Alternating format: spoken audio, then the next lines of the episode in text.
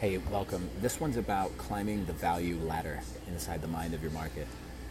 First and foremost, you have to know that there is a value ladder or a hierarchy where they're fitting you in, hopefully, and ideally, they're fitting you in up to the top of that value ladder. That is really the hierarchy of how they perceive their options in this particular category, in this particular problem that they would like to solve, in this particular transformation they would like to make, and are willing to exchange their currency, this time in money and time, to solve with you. Now, when you think of that, that's positioning. Where are you on that value ladder? First and foremost, you have to know which value ladder you're really even on or wanting to be on in order to have the slightest chance of being atop it, right? That's one thing that makes me go insane with a lot of people is they don't even know which ladder they want to be on and then they're frustrated when they're not number 1. That's like being frustrated that you're not selected to the NBA All-Star team when you don't even know what a basketball court looks like. Right? So, be realistic. Say what would have to be true in order for what I want to happen to happen automatically. Probably you'd have to know which ladder you want to be sitting atop. So start with category. Then you want to start to understand the currency within that category. What is the pain, pleasure, denominations?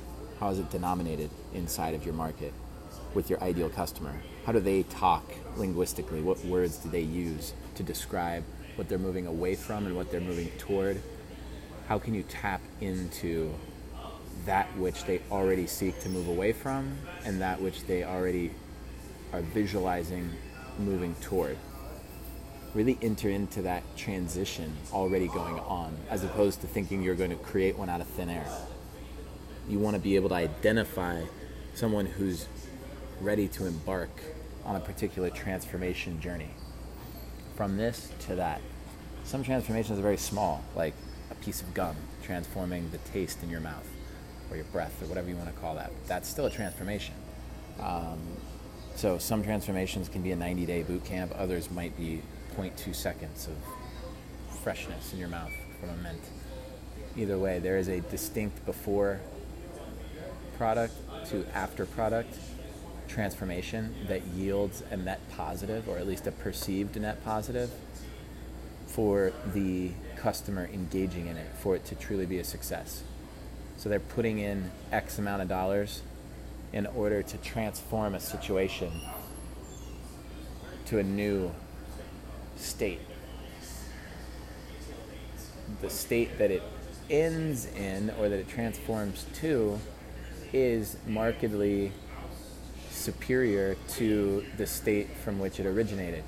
That distance from before to after and the details of how it transpires and how the path plays out to get from one milestone to the next, that is your marketing, is talking about those payoffs, those investments, those ROI inflection points throughout the journey and also shining the light from all the different angles of the range of users or customers that you have because some of them are going to definitely rely more on certain aspects of your product than others.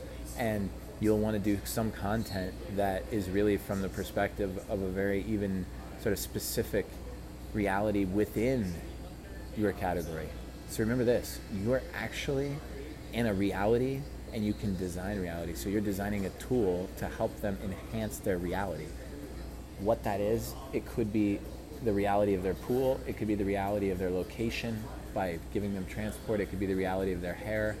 But you're going to design them a new reality predictably, and you're going to pose them with the vending machine paradox to basically in put money in top, get superior thing out the bottom, where they're very happy to trade you money for the thing they get, and you're happy to trade them the thing they get for the money they're giving you. So you have a surplus on both sides. Value received, the value exchange is well intact. And that's really what you want to remember. A lifetime value equation is essentially the, su- the, the, the total of transactions between you and a customer for the entirety of the relationship. And you want to strategically ensure that you are maintaining a net positive, a net surplus on your side, or, or on the side, for example, of value given, so that you're actually getting less. You want to be getting less all the time and be okay with that because that's where you're going to maximize retention. They should be getting definitely the best end of the deal. And you should be working hard to ensure that they're getting the best end of the deal because once you extend your timeline out and you understand how that impacts lifetime value, you understand that you're getting the best end of the deal by them getting the best end of the deal, which is wild, right? So, this face to face, this dance, this back and forth of giving and taking, giving and taking, the value exchange all the way through the customer life cycle can really be that sort of roadmap that you visualize your revenue evolving and, and sort of transpiring along. That's going to be this road that each one of these touch points with your customer, and there's a value exchange, even if it's free information given in exchange for contact information so they can enter into a follow up sequence, that's still an exchange. The currency was their, I, their, their contact information as opposed to, you know, US dollars, for example. But there was an exchange and they should be far in the lead in terms of value received because they gave you their email and you gave them a big, massive pile of juicy value. They sunk their teeth into the juicy value. They said, Wow, this is delicious. I can't believe how amazing this is for free. What do you have in the premium section? Because it must be just mind blowing if this is this good. And you go, Good news. I have a program that takes everything that you just experienced to a whole new level and more. Blah, blah, blah, blah. Please enroll now. They enroll there. In addition, you're going to get a free month of my monthly ongoing even extra super premium personalized advice.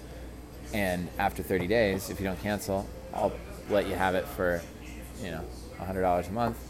And we also do live events around the country. You'll get special discounts. I'll definitely let you know on those. You're already subscribed to the list.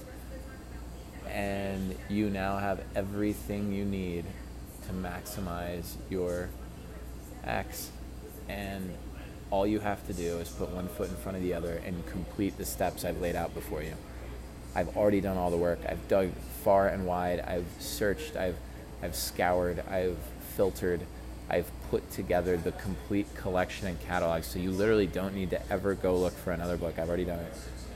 I've already boiled them down. I've cliff noted them. I've archived them. I've cataloged them. I've constructed them into a format now that literally places everything you need from the best. This isn't from me. None of it is mostly. It's from everyone else. So that you can stand on the shoulders of giants. Tap into the literally top thinker on each touch point so that you ensure your ship is built as if it was built by the absolute leading expert of all time in that particular area of reality all the way through top to bottom on the entire mechanism because we tapped into that person's methodology, broke it down, digested it, delivered it in a way that it actually is embodied in what is developed. We're literally abiding by their rules to the letter. Start fighting tooth and nail to ensure that we are precisely overlaying with their philosophy and methodology as if we wanted to build all these components in order for the original and number one master on the topic to give us an A plus should they review our work. And so that's why it's different. Is we don't actually claim to be good at anything. We stand on the shoulders of giants, take what came before us, archive it, catalog it, format it into the top formats of today so people can consume it easily and ensure that all of those learnings get passed on to the next group in that evolution.